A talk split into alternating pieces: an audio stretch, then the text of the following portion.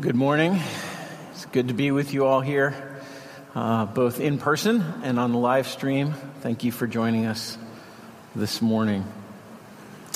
I don't know about you, uh, but when my alarm goes off in the morning, I almost always hit snooze. Uh, my kids will tell you sometimes I hit snooze too often, and they will come in and shake me and say, Daddy, we've got to get up to get to school on time. It's uh, a little embarrassing, but it's true. Uh, I often want to ignore my alarm and roll over and go back to sleep. Um, and I know that sometimes in my house, when my fire alarm goes off, I also similarly don't panic. I think, eh, it's because I'm cooking bacon and it's burning a little. Or sometimes I just think, yep, the battery's gone bad. I don't actually think there's a fire. Eventually, I'll get to pulling it down and turning it off, which is what I usually do. And some of you may live in dormitories or apartment buildings, and you know what it's like when the alarm goes off at three in the morning, and you just think, somebody's cooking in the kitchenette again, or some my neighbor downstairs is smoking pot, and it and the alarms go off, and that just happens when you're living in those kind of communal living circumstances, and your tendency is to ignore them. We ignore our alarms because it's inconvenient to respond to them. It disrupts our lives, it impinges on what we're doing, our routines in the moment. And often it's because we really don't think that the danger is very great.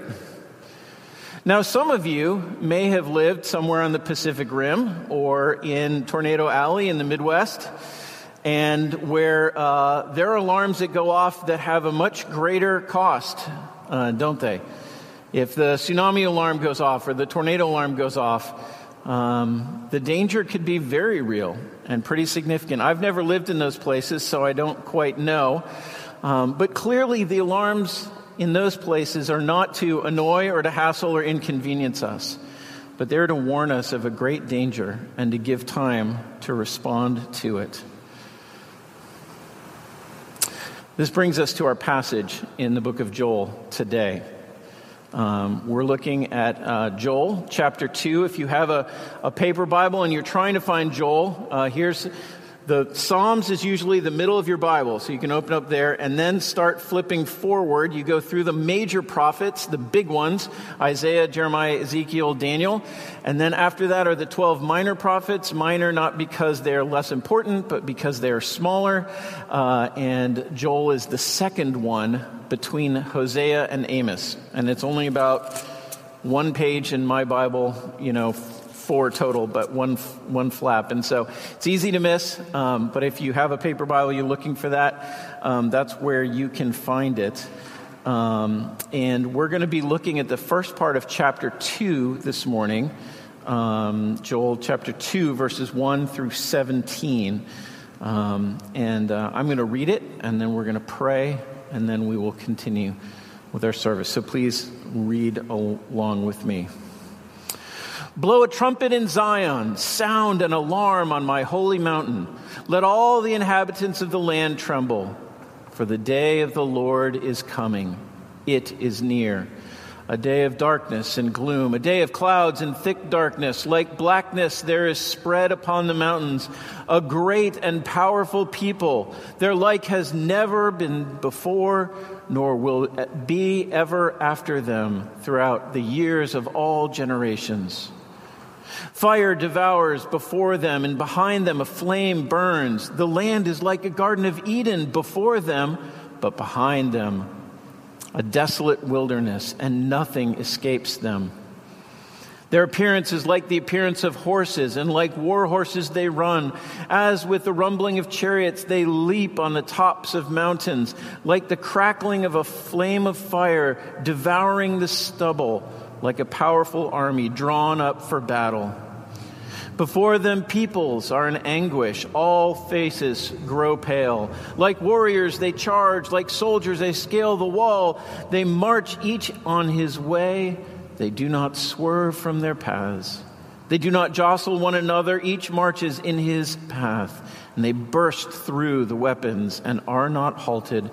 They leap upon the city. They run upon the walls. They climb up into the houses. They enter through the windows like a thief.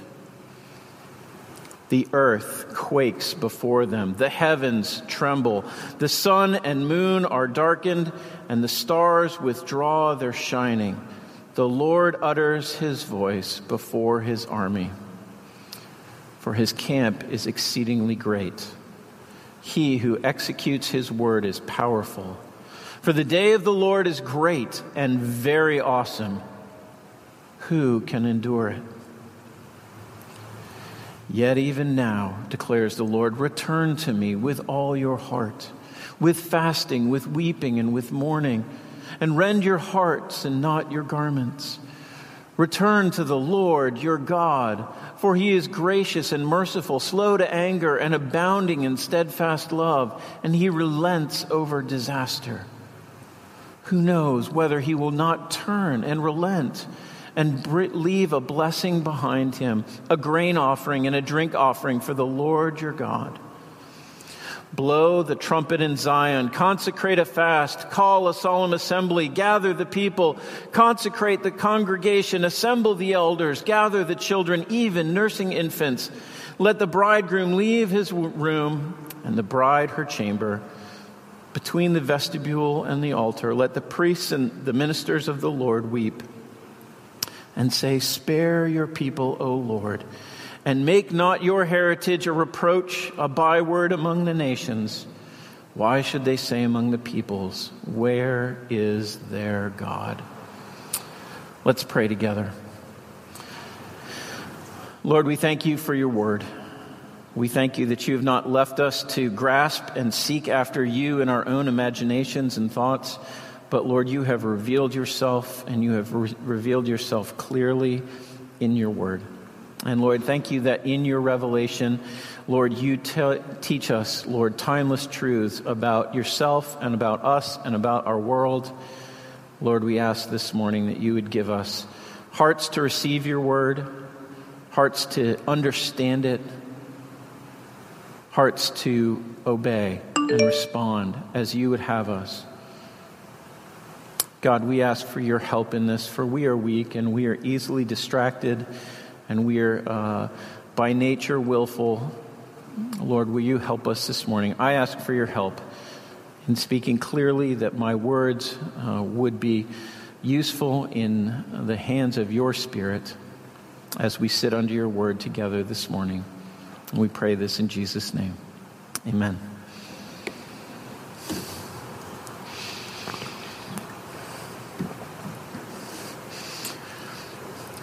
After having described in chapter 1 a locust plague that has come upon the, the people of God in Israel, and having called people to respond and lament in chapter 1, here in chapter 2, the prophet Joel looks from what has happened before, he turns and he looks to what is coming. And he sounds an alarm, an alarm to warn us of a coming danger and a summons for us to return to Him in time to know His salvation. This is the big idea of this passage, and it breaks down into two very simple parts. The first 11 verses are the sounding of the alarm, and the second, uh, from verses 12 to verse 17, are the invitation to return to Him. So we're going to look at that in that sequence. 1 through 11, you see this, right? From the very beginning, blow a trumpet in Zion, sound an alarm on my holy mountain. Something bad is coming. Rouse yourself to respond. There is a day that is yet coming. You've already seen a locust invasion and the devastation that has come upon your land. There is something greater that that is but a foretaste of, that is forecasting what is, what is to come. He says, What is coming is the day of the Lord. Now, the day of the Lord is actually a very rich theological idea in, in the scriptures, and it would take a long time to unpack all of it. I'm going to recommend, if those of you who have access to computers, um, the Gospel Coalition is a great website that has a, uh, you can just go to the search button and type in the day of the Lord, and there's a great article on there that'll give you the broader picture of the of the biblical idea of the day of the Lord. And basically, what it says in summary is that the day of the Lord has two major ideas. One is that the day of the Lord is a day of judgment, a day of judgment that may come through nature, that may come through nations, ultimately, that will come through the return of the Lord, and that in this judgment, God will come and he will end evil and he will stop those who stand up against the kingdom of God. This judgment is coming upon all the world for those who stand opposed to him, and also upon his own people. This judgment will come upon his own people in a refining sense uh, to uh, bring his people back from their unfaithfulness, to expose their uh, spiritual waywardness. Um, and this is what the day of the Lord is uh, and will be. But it is not merely a day of judgment, it is also a day of renewal and hope for God's people. That as God comes and He judges the world on that day, He will reset the world and make it right. Evil will be punished, sin will cease, goodness will be restored in its perfect form. Redemption will come to God's people, vindication over those who have mocked and scorned and persecuted his people, and glory, a restoration to a place of honor in his kingdom, and ultimately the renewal of joyful worship of God. This is the picture that when the day of the Lord comes, the result will be the reunion and the final consummation of God's kingdom where we will worship Him forever. And it will be a wonderful and a glorious thing. Now, here in Joel, the prophet is pulling more on the first idea than the second. He's saying the day of the Lord is coming in judgment, and it is going to be fearsome. Look at me with the images in verses 2 through 9 for just a minute. In, chap- in verse 2, it talks about darkness and gloom coming in as, as if it's never been seen before and will never be seen again. On this day, it will be like nothing we've ever seen, means it will be worse than whatever you have already experienced. Verse 3 says it comes like a forest fire devouring Eden, this picture of lush abundance and provision and, and, and goodness. This fire comes through, and what is left behind is a desolate wilderness. I was thinking about this week, I actually Googled wildfires, and uh, some of the most stark pictures were from Australia. And the Australian wildfires that happened earlier this year, where these lush green uh, valleys have been replaced with ash and stumps of burned out trees and the empty shells of homes. Black and white, no more color upon those. This is the picture of what it's going to look like when the judgment comes. And then verses 4 through 9, he says, this judgment is going to come like a relentless army, like an army that cannot be stopped. He uses odd images like chariots jumping over uh, mountains. How is that possible? Well, he's obviously using this figuratively. And listen, we don't know exactly whether he's talking about another locust plague or whether he's talking about an actual army or is he talking about using both of those as images that are picturing something even greater than that. But what we do know is that when this, when this day comes, the judgment will come and it will destroy all the things. Even the stubble in the fields will be burned. Even it, they will be, it will come into every nook and cranny of our lives so that even the houses, it describes the armies coming in through the windows. There is no place to escape. There is no place to hide.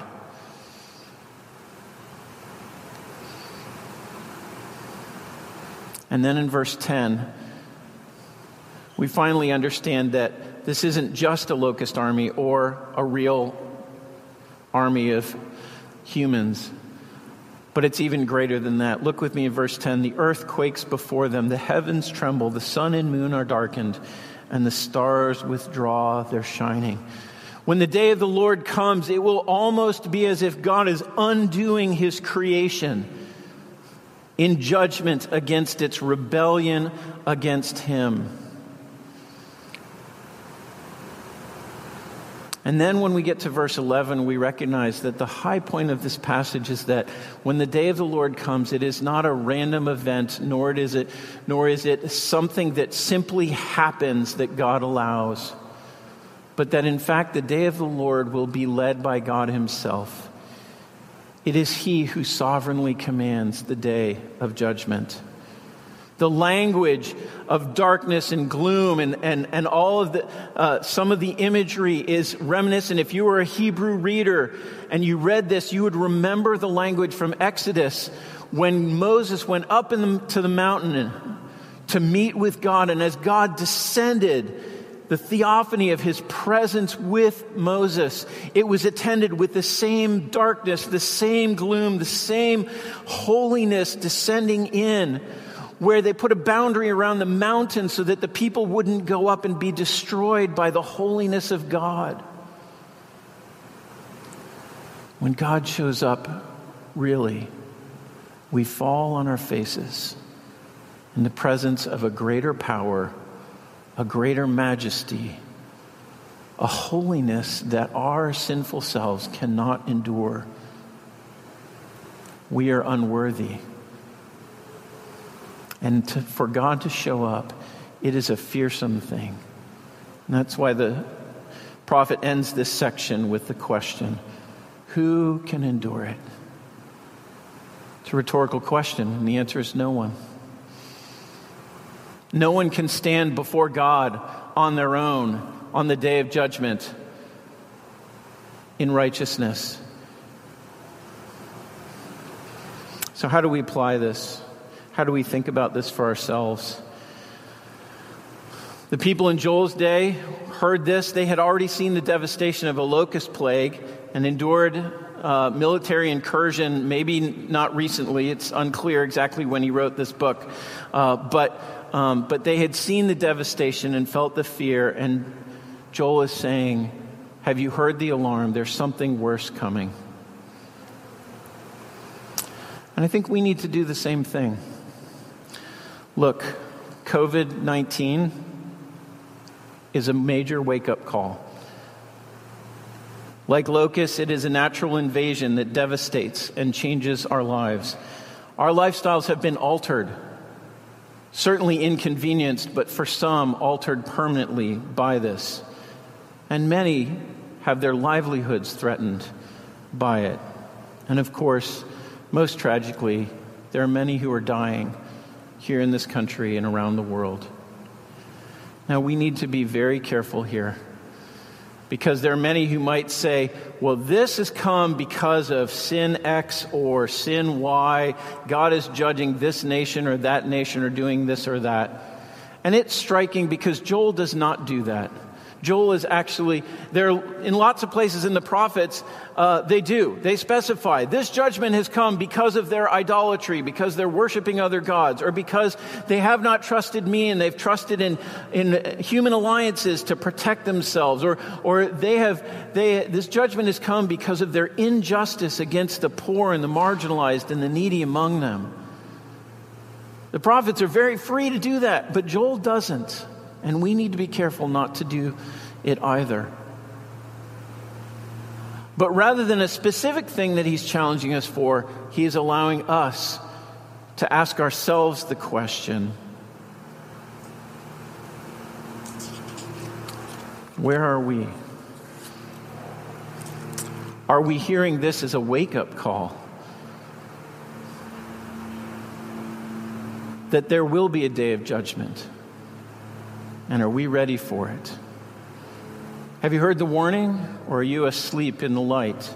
Are you comfortable in your cozy world? Have you allowed your Christianity to become marginalized? Or are you listening to the Lord and following Him?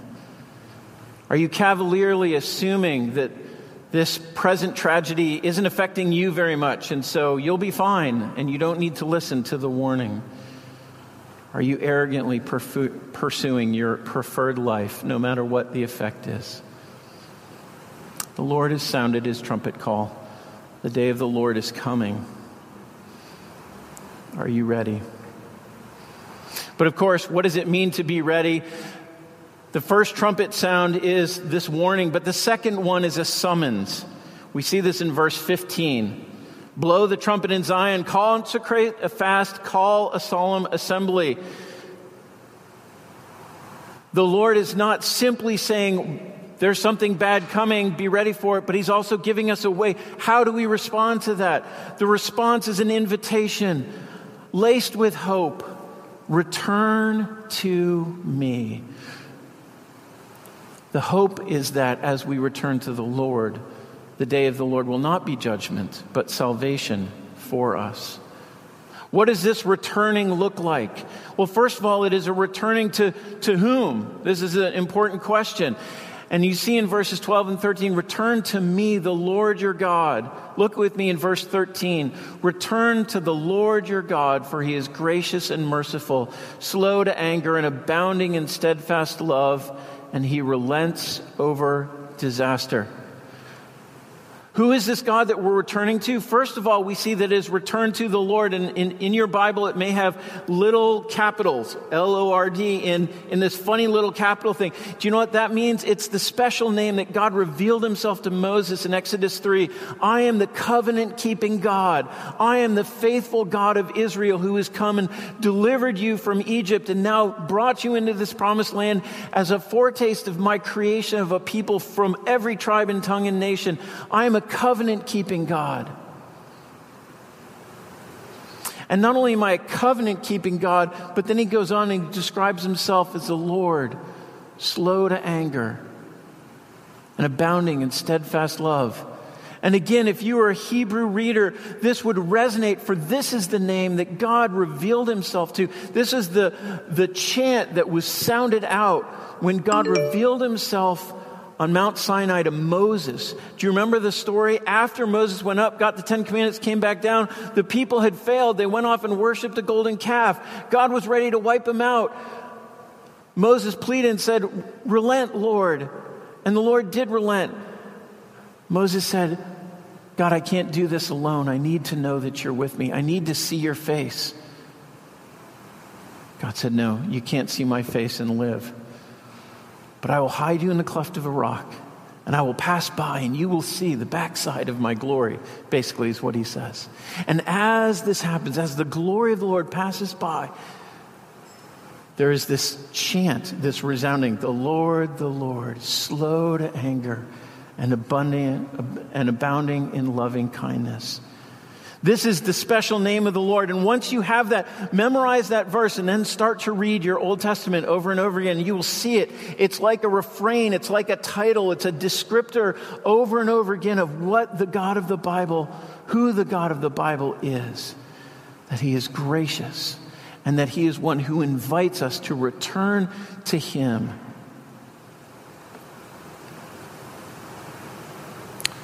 One who will not forsake his people.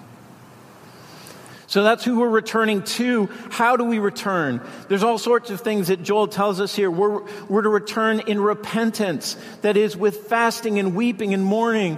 Fasting meaning laying aside good gifts that God has given us for a season so that we might want the gift, the giver more than the gifts, so that our hunger for God would be greater than the hunger for the pleasures and the blessings that He gives us.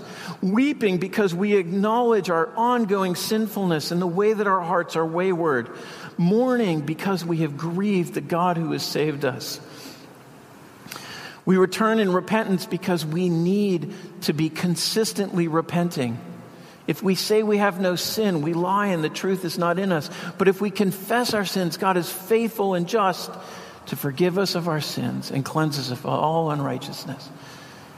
So we're meant to return in repentance. We're meant to return with all of our heart, you see in verse 12. This is why in verse 13 it says, Rend your heart and not your garments. Repentance and turning to the Lord is not a formal action. Maybe coming to church would be a great step in it, but God doesn't care if you're, if you're in the pew or if you're on a live stream and your heart is far from Him. Rending your garments is what you do when you recognize how terrible your grief is. It's an outward sign. And God says, I want the inward reality more than the outward sign. Not only is it in repentance and with all of our heart, but it's with humility. Verse 14, perhaps he will return. I don't think Joel is saying, oh, I don't know, we'll roll the dice and see what happens. Joel is saying, we have no standing to demand that God would receive us. We have no standing before him to say, we deserve to be welcomed back. But because of his character, because he is a gracious and loving God who is merciful, we have great hope that he will receive us. Verse 15 and 16 talks about the urgency of this. This is for all people. No one is exempt. The old, the young, the nursing mothers and the nursing babies. Even the brides and the bridegrooms cancel your, your honeymoon and get to the temple, is the idea. Come to this solemn assembly, which is a special time, not part of the regular patterns of worship, a special time set aside for the people of God to return and to renew their relationship with God. And finally, in repentance, with all of our heart, with humility, with urgency, and in hope. Hope of restoration. Verse 15, no, verse 14 talks about who knows whether he will relent and leave a blessing behind him, a grain offering and a drink offering for the Lord your God. Pastor Nick pointed out last week that the part of the effect of the locust plague is that when you wipe out all the grain and wipe out all the vineyards, there's no wine to bring as a drink offering. There's no grain to bring as a grain offering to the Lord. And so their worship of the Lord was disrupted by this tragedy. But the hope is that as we turn to Him, He will restore. He will restore our lives. And most importantly, He will restore our worship of Him. And this leads us to the last verse in this section, verse 17. We're returning to a merciful God. We're returning in all of these ways. What are we returning for? We're returning so that we might worship God. And it's not just for his own people. Clearly, for those of us in the church, the wake up call and the warning of what is to come is meant to return us who have been a part of his church, who, who have heard the message of the gospel. But it is more than that because God's desire has always been for him to display his glory to the ends of the earth so that all people would know his greatness and his mercy and his love and his justice.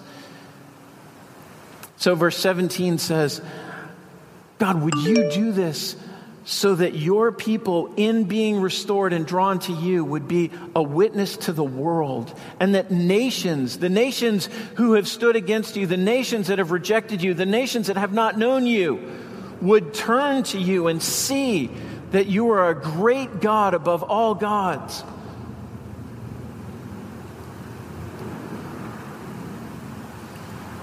The summons to return to the Lord is to return to all of this sweetness of knowing that we are God's and that we will be with Him forever. It is the joy of knowing that we will be a part of His kingdom. How do we respond? How do we respond to this coming day of the Lord and this invitation?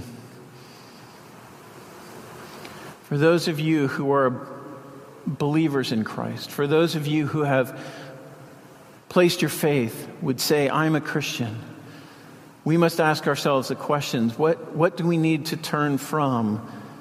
Where do we need to return to the Lord? Are we wholeheartedly pursuing a life fully for God? Are we tolerating sin or compromise? Knowingly and willfully in our lives? Are we complacent with lukewarmness in our hearts? Do we live in name for Christ, but in fact for ourselves? Do we invest our time, our money, our love, our talents for God or for our own pleasure, advancement, success, or pleasure?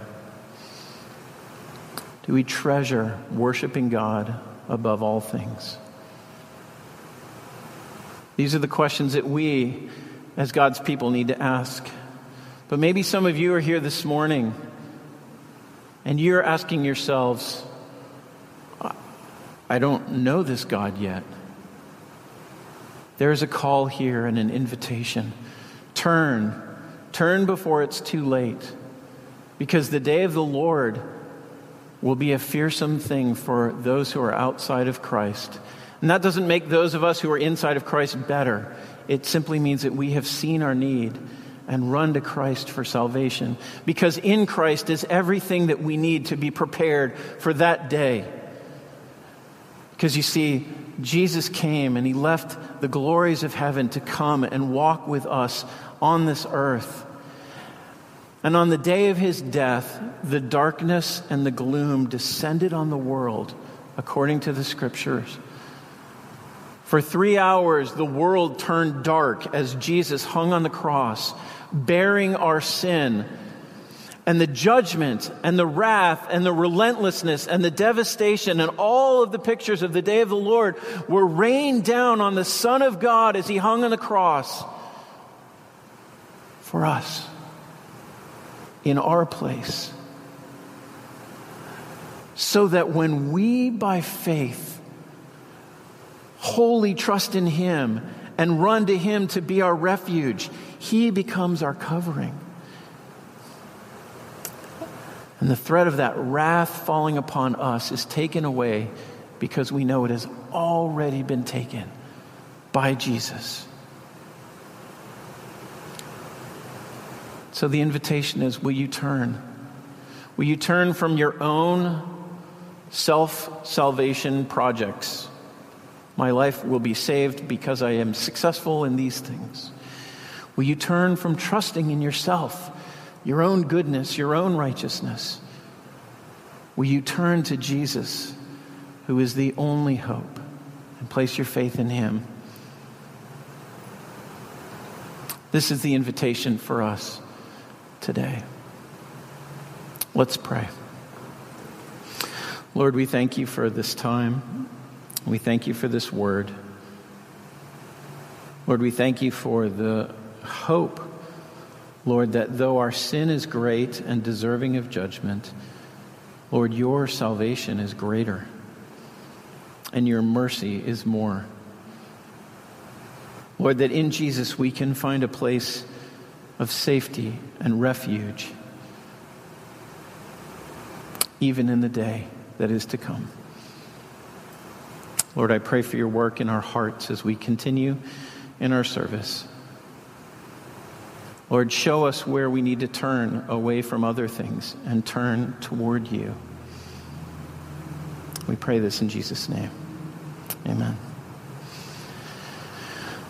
So, uh, as we end our service this morning, we're going to celebrate the Lord's Supper. Um, those of you who are at home, um, if you have not gathered, this would be a time to go and gather elements uh, to do this. Um, as we do this, we come to the very place where we celebrate this thing, uh, this thing that we have just talked about, that what God has done for us in Jesus his death on the cross for our sins, his resurrection from the dead for our eternal life. The cross is a place where justice and mercy meet, and it is what we celebrate as we come to a table to celebrate the Lord's Supper together. Um, as we come to this table, we're going to sing a great hymn, It Is Well With My Soul.